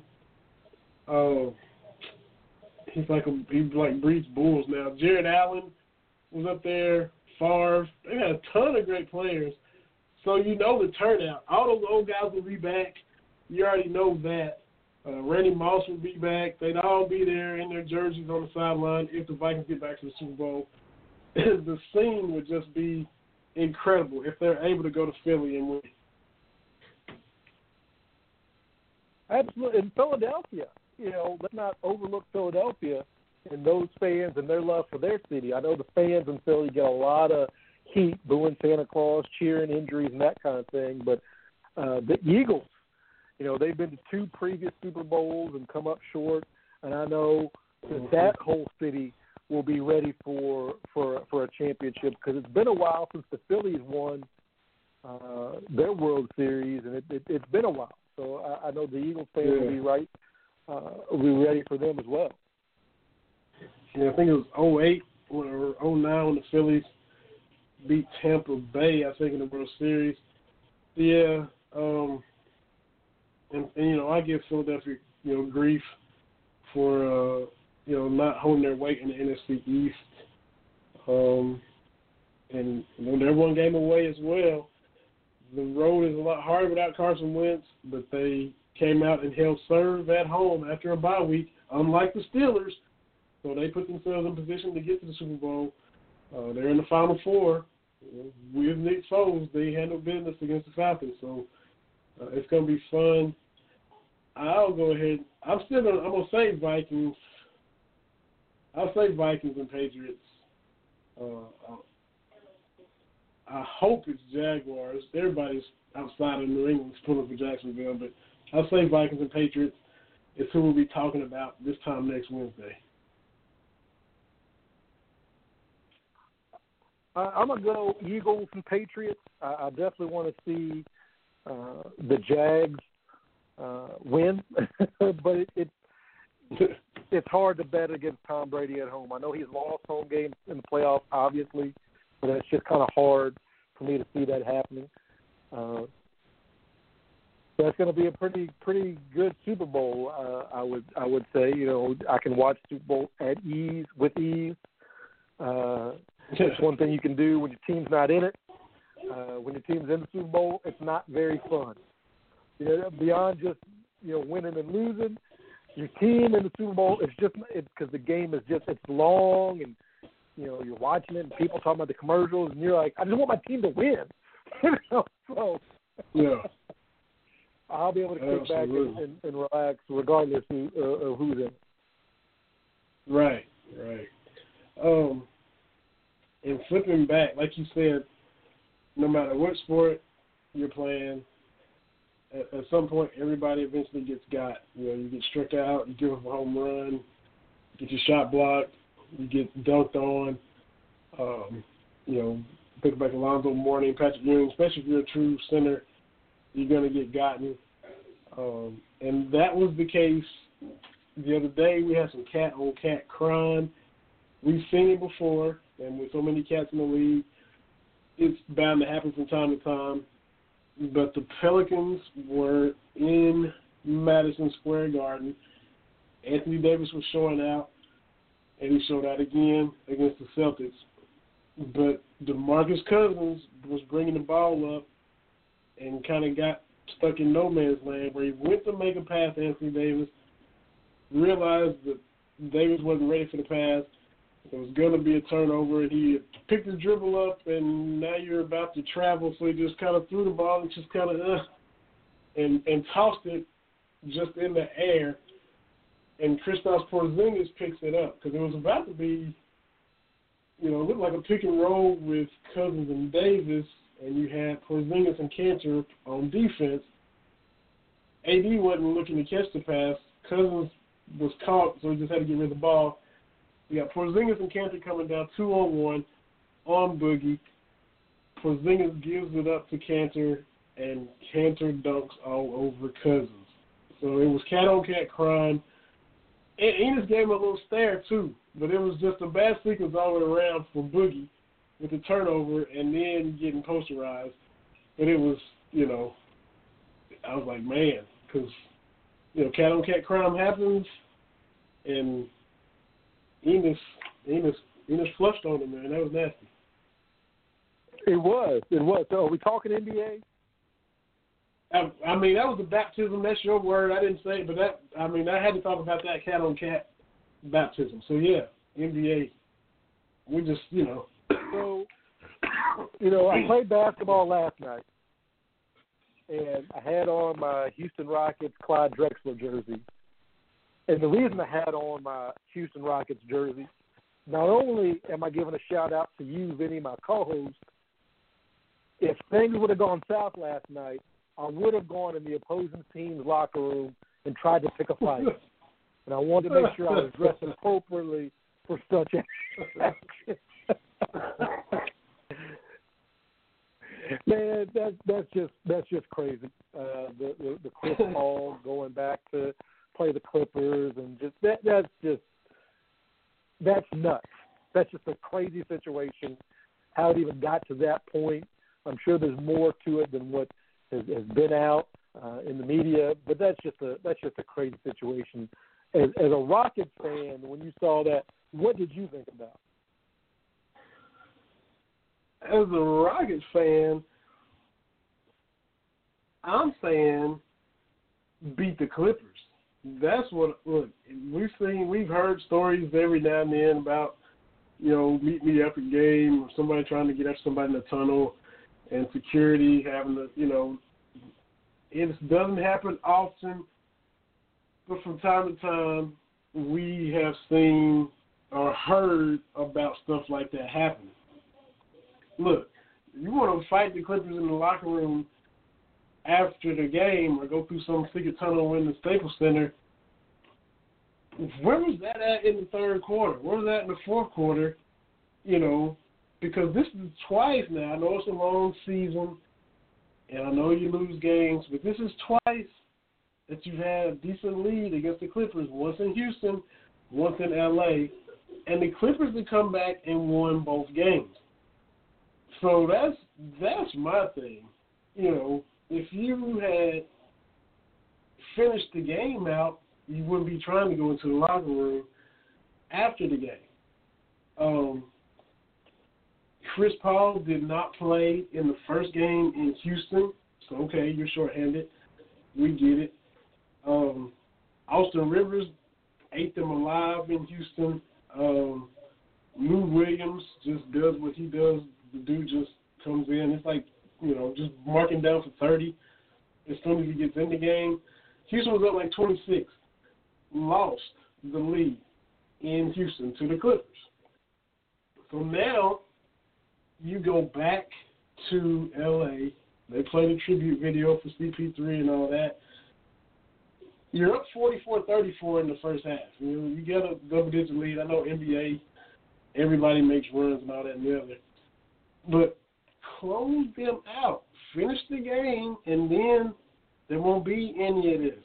And if they are talking, you know, you can just laugh it off because you won. Whatever Blake Griffin can say and do whatever he wants.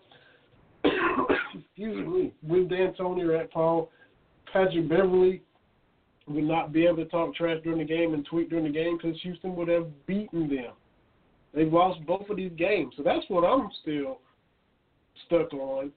Uh, and and then you add in the fact that the police were supposedly called, and I see where Adrian Wojnarowski tweeted out that Uh, Trevor Ariza and Gerald Green are suspended for two games. Chris Paul and James Harden were will not be disciplined because they were trying to act as peacemakers. Um, but the fact that the Clippers called the police. Did you see Kenny and Charles on TNT just Oh, Shaq crying? Shaq was.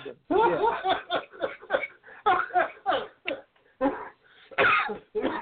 Excuse me. Every time I laugh, there's a frog in my throat, so I, sometimes I'm muting myself. But that was hilarious too. Look, I'm frustrated at the Rockets for not you look beat the Clippers. You made this trade. Uh, I know Harden was out last night, but they didn't have uh, DeAndre Jordan. They didn't have Austin Rivers, who tore you up in Houston. Patrick Beverley's been out for the for, for the season forever. He's been done for weeks. So look, just beat them. You're still better than them. They're playing great. They're playing a lot better now than everybody thought. And right now, ironically, this will be the two seven matchup in the Western Conference playoffs for the first round if the playoffs started today. So look, last year it was Memphis. Couldn't beat the Grizzlies for nothing. Get a big lead, can't hold on to it.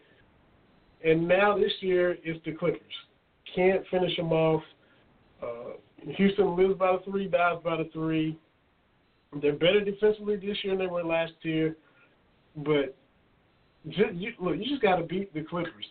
It's got to be personal, as personal to Houston as it is becoming to LA, and that's kind of where I'm at. I'm just still ticked off about them losing. I've seen different Houston Rocket sites, you know, Dream Shake, Red 94, talking about officiating.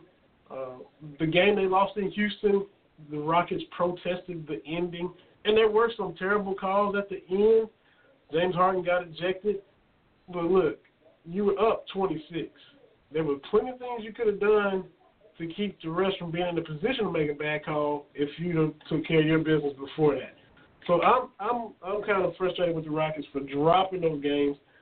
Don't whine about the officiating when you blow the lead and give the rest a chance to make a bad call. That's kind of where I'm at. And I know I rambled and I got on the soapbox, but you know the Rockets are second in the West. But those two games, uh, you know, you you, you got to beat the Clips. I'm hating the Clippers like you do right now, basically. I don't even hate the Clippers. It's just I, I'm I'm just not sure how they're factoring into anything. They don't make it past the second round. What what is it the Clippers are doing? The Clippers are just a B movie of the Lakers. Is, is all that is. Uh, you know, when the Lakers have juicy drama, Shaq and Kobe, Kobe in general, uh, going back to uh, Kareem and Magic and all that. They're winning championships, but the the Clippers are just the biggest pretenders to every to anybody. It, it, that's what I don't understand. So it's not that I hate them. It's just that as bad as the Lakers have been, they're still better than you, and that's my my thoughts on that. Uh, that, that and so I don't even think about the, the Clippers uh, that much. Uh, another big NBA topic that I have seen is Paul Pierce is getting honored in Boston, and he raised a big. They were going to play an Isaiah Thomas video before the game, and he didn't want to share the spotlight with Isaiah Thomas, and then he had a change of heart. Look, I don't like Draymond Green, but the simple fact, what he told Paul Pierce stays in my head when I think of Paul Pierce. They don't love you like that. You are not Kobe. They don't love you like that. Paul Pierce, very good player. Paul Pierce, not a great player. I'm confused on on, and I think the Celtics should should should honor him because he was the best player for a stretch. But I have to agree with what Shannon Sharpe said either yesterday or today.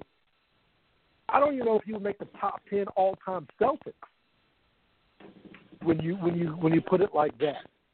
uh, you know, he's not your top five. He's not up there. Um, I don't know what he is looking for uh, from the Celtics organization. I did retweet out a thread, I think it was last week, that looked at Paul Pierce, his numbers, and you know, for a stretch when the Celtics weren't very good, Paul Pierce wasn't very good either. He benefited more than anybody with Ray Allen and Kevin Garnett showing up to town. He really, really benefited uh, from that.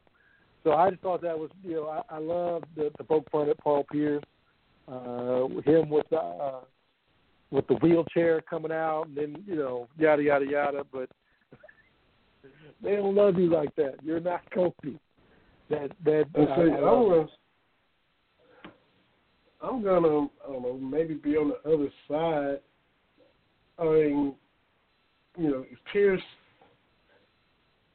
Mm, Yeah, I'm definitely not top five. And you got, you know, Russell, Cousy, Bird, McHale, Havlicek, Havlicek, uh, Cowens. you know, JoJo, JoJo White, White. If you want to go, you want to go with those guys. Uh, Yeah, Sam Jones.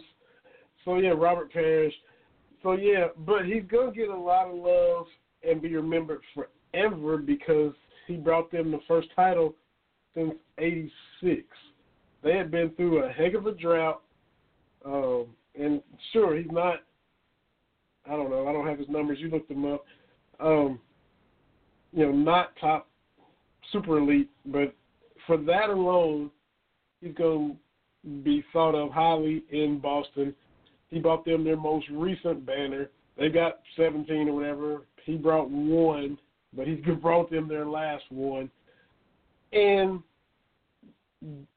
Cleveland, didn't Cleveland just play in Boston with Isaiah Thomas being back in the lineup? Like Isaiah Thomas' second game back, didn't they play at Boston? uh, I believe so. So my I- I thing just the whole get it. time was, I'm like, honor Isaiah then. Why you gonna wait till the second time he comes to Cleveland as an active player again? Recognize him in his first game back. Cleveland won. I mean, Boston won the game, I believe, beat them 102-88 or whatever. Play the video then. Is Paul being petty for like, oh, it's my night? Why are you playing an IT video? Yes. Rajon Rondo came out and said, "What has Isaiah Thomas done to receive the recognition?" And Yeah. I mean, he had a good Mhm. run last year. He gave them his all amid family tra- tragedy with the passing of his sister. And look, he didn't even want to be traded. You know, he still, you know, was quoted just a few weeks ago saying, "I don't think I'll ever speak to Danny Ainge." So he's got love for Boston. He he, he had a good run last year. Recognize him a few weeks ago when he played. I don't understand why they would put his video up there on Paul Pierce night anyway. Because you've been knowing forever that you're gonna do Paul Pierce's night and you knew Cleveland was gonna be in town a couple days ago. So go ahead and get it out of the way then. I, I don't disagree. I, and I, you know, Rajon Rondo of all the former Cats, he's kind of still the one that's really hard to wrap your arms around. Uh, but I agree with his quote. Wh- Yeah. When is Isaiah Thomas getting a video? Somebody said, Right. you know, they made it to the conference finals. That's not the standard when you're the Boston Celtics and you've won more than Yeah. anybody. You know, Mhm. you've only been there a couple of years, and I get it. You know. playing after you know the day after his sister died, I get it. Playing through injury, getting teeth knocked out, I get it. But I can see if he had been with the team for a little bit. I, I don't understand this this this notion of, of welcoming guys back, either that got traded or whatever. They come back and they get a video tribute. I don't understand that at all. I, I call me crazy. I just don't get it. Hmm. And and I don't, you know, I think they could have just it could have already been done. If you want, if you're into doing that kind of thing, just go, and they were just there. So I don't understand why it is on Pierce night as well. Uh, so I can I can see why Pierce would be that way. You know, whenever anybody gets their jersey retired, no matter where they are in the all-time NBA ranks, that is kind of that special night for them and their family. I remember when Dominique Wilkins got his retired. You know, they didn't uh, they didn't do anything for Mookie Blaylock or some other Hawk that had just recently been traded. It was all about Dominique. So I can see where it should kind of be all about Paul Pierce. And Thomas was just there a couple of years. I can see that as well. But if you want to recognize him, fine. Even though that he didn't do Celtic level stuff, do it. Like I said, they were just there. Recognize them on a different night. So I can see both sides of it. Um, but it is a whole big bunch of stuff stirred up and feathers ruffled over not a whole lot though. I can see that as well. So it's just a whole it's just weird situation. It, it is because the thing is, Boston has a, a rich history, so they don't have to manufacture the history. That's what becomes striking to me. Like you don't have to go get it. Uh, you don't have you know teams that don't have deep historical roots.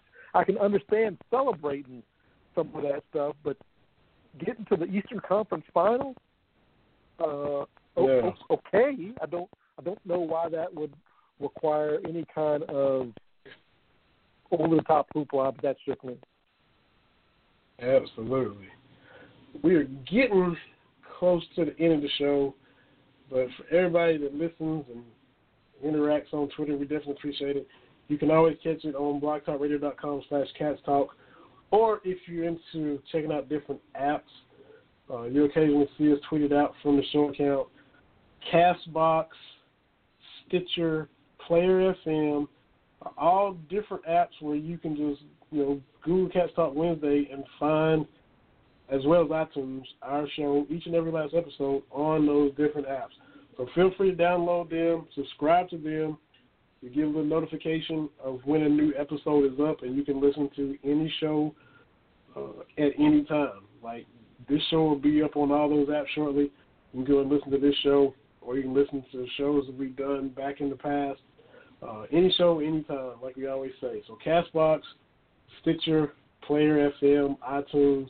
There's even a, like a Spanish app, TV, I V O O X on Twitter, and we're on there as well. So uh, any of those just other avenues that you can access the show. So want to make sure let everybody know that. Mention mention it at the beginning of the show. I just thought I'd throw it in right before the end. I got to shift it up to music with you real quick because uh, I got Cameron Mills, Cameron Mills show every Sunday, WLAP, 6:30 a.m. as well as various affiliates throughout Kentucky, uh, 7 to 9 p.m. every Sunday. And I know you've listened. You know, a lot of times I'll listen at work on Monday. Uh, sometimes I listen live on Sunday as it's going. But uh, you know, uh, Hunter is there as an intern, and Garrett and all those guys, and you know, come back to different songs from the commercial. And Cam tries to guess the artist that is singing the particular song. And most of the time, it's a whiff. Most of the time, it's a swing and a miss. And and I'm sitting there laughing and just rolling because he has no clue of who the, the artist is. And it's, it's a pretty big song from our era, from the 90s, from the 80s, from the early 2000s, stuff that most of us know. And he will miss the artist. And then he will say, he'll reference you and I a lot of times. He said, gosh, I know, I know Terry and Vinny are just just embarrassed right now. I know they're just rolling their eyes right now. I know they're shaking their heads right now. He'll say something like that because, you, you know, good well, you and I know who ever the particular artist was, and we we know the song right off the bat, and he's swinging and missing at it. So this happened this past Sunday. Uh, he played a lot of civil uh, civil rights era songs. And he started off with "Change Gonna Come" by Sam Cooke. Uh, later, he played "People Get Ready" by Curtis Mayfield and the Impressions. But at the beginning of the show, Cam got Sam Cooke right, and I almost fell out of my chair. And you know, later on, he was missing and and calling out the wrong names and things of that nature. Um, but I'm rambling to get to the point that he mentioned, you know, Percy Sledge when a man loves a woman, because he was riding in the car with his dad Terry, and Michael Bolton's version came on, and Cam's like 16, so we would have been 14 or 15. This is in the 90s. And he said his dad said, if you can tell me who originally did this, I'll get you a car. And at 16, of course, everybody wants a car. Cameron had no idea that Percy Sledge did the song originally as they were listening to the Michael Bolton cover. So my thing with the Percy Sledge one is that, you know, when a man loves a woman is just kind of okay for me. Maybe it's one of those that just got overkilled and I just got burnt out on it. So I just wondered where that song was for you. Did you love it, or were you just kind of eh, it's all right? Uh, but for me, the Percy that Percy song was just kind of okay. It was just a little bit overkill for me growing up. I, I, I mean, I, I, I liked it. I, I think it was one of those things. It went through a stretch, uh, probably in the late '80s, early '90s, where almost every love song or uh, every kind of romantic movie, it was played at some point throughout the movie. In fact, there was a movie Yeah. with with Meg Ryan and Andy Garcia, "When a Man Loves a Woman." So I think that came Yeah. out, uh, you know, in that time period. And so once that movie came out, it got more radio airplay, and I think we kind of got burned on it then. I still think it's a great song. Yeah. Right. Uh, when you listen to the lyrics, it goes back to those songs in the '60s and the '70s where the, the the the words and the person singing those words, you could feel something. Like mhm. I don't know the history behind it, but just listen to that song. Percy Sledge knew what it meant for a man to lose a woman or to love someone so Yeah. much that you were going to look past her flaws. You know that you were going to, you know, even a detriment to yourself, you're still going to love that person, and that's a universal truth we can all relate to. But but he sang that song, and the Michael Bolton Yeah. version is good. Don't get me wrong, but every now and then a song comes along that, that merges with an artist, and you're like, okay, that's a wrap. That's a that's a that's a that's a wrap. Uh, whether it's the person that sings it first or another cover version. You know, I know some people swear by Dolly Parton's "I Will Always Love You," but you know, in my mind, Mhm. that's with, you know that no one else Yeah. needs to do that. Um, Uh huh. but I love that song. But it, I, I think when a man loves a woman, it, it just I think it got burned out kind of as we were growing up, and it was all over the place. Uh, and it really uh, obscured some of his other songs uh, uh, of his catalog that Percy Sledge has. Exactly. Now, see, outside of Kentucky, we disagree on everything, but but we are right there in the same boat on this because I was, that's why I asked you because I was like, am I the only one that kind of just got a little burned out on Percy when a man loves a woman? So I'm right there with you uh, on that. And if anything goes past eight, blogtalkradio.com slash cats talk, you can catch us finishing up the show as well as on all those apps that I mentioned and that we tweet out on uh, a fairly regular basis. And that brings me this the same way and and and growing up, my mom and you know love her to death, and she she is all about some Gladys Knight. I went through the same thing with Gladys Knight because mom was just mom. That's mom's girl. She played Gladys, Gladys, Gladys, Gladys, Gladys. Me and my sister were like, oh. But now, of course, I love Gladys as well. So I think that was just me at the age I was at that time. But where are you at? And maybe I'm just maybe this is just me again. As far as cameo, Candy, and Word Up, maybe I'm in this boat all by myself, but I never was all that enthused about either one of them. There's tons of other cameo stuff that nobody that I love. But those two, and I'm just like, oh my God. I'm burnt out on those two. So where you at on those two? Well, it, it, it's it's the it's you, it goes back to the thing with music. Uh, you know, artists have songs that become popular that their fans don't necessarily embrace, and and and I think that you you, you run into that a lot. I like Word Up. It's the code word. I mean, I I, I think I just, to me it was catchy, even though I know they had other stuff, you know, they had uh, they come out with. I liked it. I, I, I mean, I was not going to say I'm a diehard uh, fan, but it was just fun, kind of catchy, catchy song. So I could, it's one of those things I could take it or leave it. I'm not going to, Mm-hmm. uh, you know, I'm not going to circle the wagon either way. Uh-huh. And see, I never was even take it or leave it. It just both of them. I didn't care for either one of them, but cameo back and forth. I'll play that over and over and over and over, and like you know, n- nobody casually even knows about that song, but everybody casually knows Candy and Word Up. Like you said, artists kind of get stuck with famous ones, and people kind of forget about other ones. But I'll take back and forth on both of those two any day of the week. And speaking of covers, you know, we had Junior from Junior's World of Soul on twice, and I retweeted it from my Twitter and his and the show Twitter. He did a video because he, does tons of YouTube videos. Got his website Junior's World of Soul. He did his favorite covers, and he put seven songs on there. Um, seven originals, seven covers. His favorite seven is about an hour, uh, but he's just as enthusiastic on his video as he was when he came on our show to talk music. He explains why they were his favorite seven, and just like you say, "I will always love you." That's Whitney's song now. He has some of those in there where, no disrespect to the original, but this is such and such a song now. You know, like lately by Stevie Wonder, Jodeci remade it. I think he had that third or fourth in his countdown. No disrespect to Stevie, but that's Jodeci's song.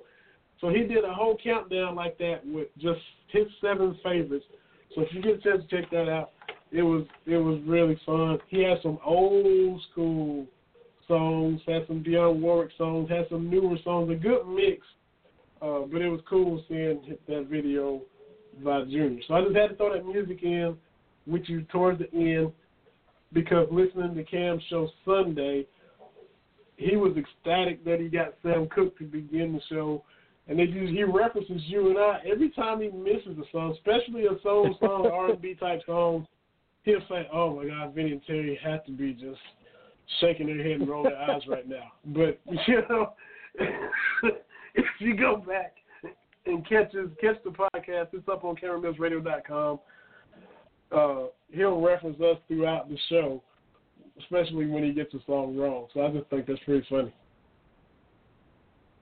Yeah, I've been on a 70s soul kick lately. That's what I've been listening to around the house. So uh, when we finish up and I get some stuff, I got to do some uh, stuff around here. That's what I'm gonna uh, be back. You know, I was listening to Harold Melvin and the Blue Notes and the Manhattans.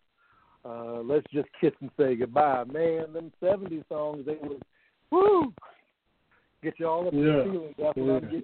That's what I'm getting ready to get back on myself. There you go. And that was uh speaking of JR had one of those in his countdown. He had a Manhattan's and then a cover. I can't remember who the cover was. But yeah, that's good stuff too. So if y'all get a chance check that out, check that out. Uh, check out all of our shows. Check out Cameron Mills' show, uh, where he will reference Terry and I when he misses an artist, which is fun as well. But we appreciate it. Everybody listening. Appreciate you guiding the ship through the Coach Mingione interview, and we really appreciate Coach Mingione coming on right before he went to Championship Kitchen with Coach Cal and Coach Mitchell uh, for that show at 7 o'clock. So we thank y'all, and thank you again, TB, because uh, you saved it for us, man. Thank you. No, not a problem at all. Glad we had Coach uh, on uh, for the Batcats. They're less than 30 days away from kicking off their season. So uh, another great, great show. Uh, game day going to be at Rupp Arena. Cats versus Gators that night. Uh, I think the Cats rebound. I think Vanderbilt doesn't come out quite as nervous. It, it helps settle the, Yeah. the team down. Hopefully, uh, Quad A can get back out there and uh, and we can right this ship a little bit. Absolutely. Right now, Alabama and Auburn are tied at 36. 17 36 left in the second half. against on SEC Network. At the half, those uh, very same Florida Gators that we will see on Saturday night, they are leading Arkansas 48 33 at the half. Uh, that's on ESPN2. So they appear to be bouncing back from their loss to Ole Miss uh, rather well right now, being up 15 on the Hogs. So we'll see if they bring that same swag to Rupp Arena. They kind of live by the three, die by the three. Uh, so we'll see how that shapes out as the Cats look to bounce back uh, from their loss to the Gamecocks. For my man Terry T.B. Brown, this is Vinny Hardy. We'll be back next Wednesday talking about the AFC and NFC title games, Cats and Gators, and a whole lot more. Maybe some more music, who knows. But it'd be a lot of fun. So thank y'all for listening. Thank you again, TB. And thanks to Coach Mingione for hopping on as well. We'll see y'all a week from now. This is Cats Talk Wednesday, Brandon Hardy Radio Network, blogtalkradio.com. See y'all next week.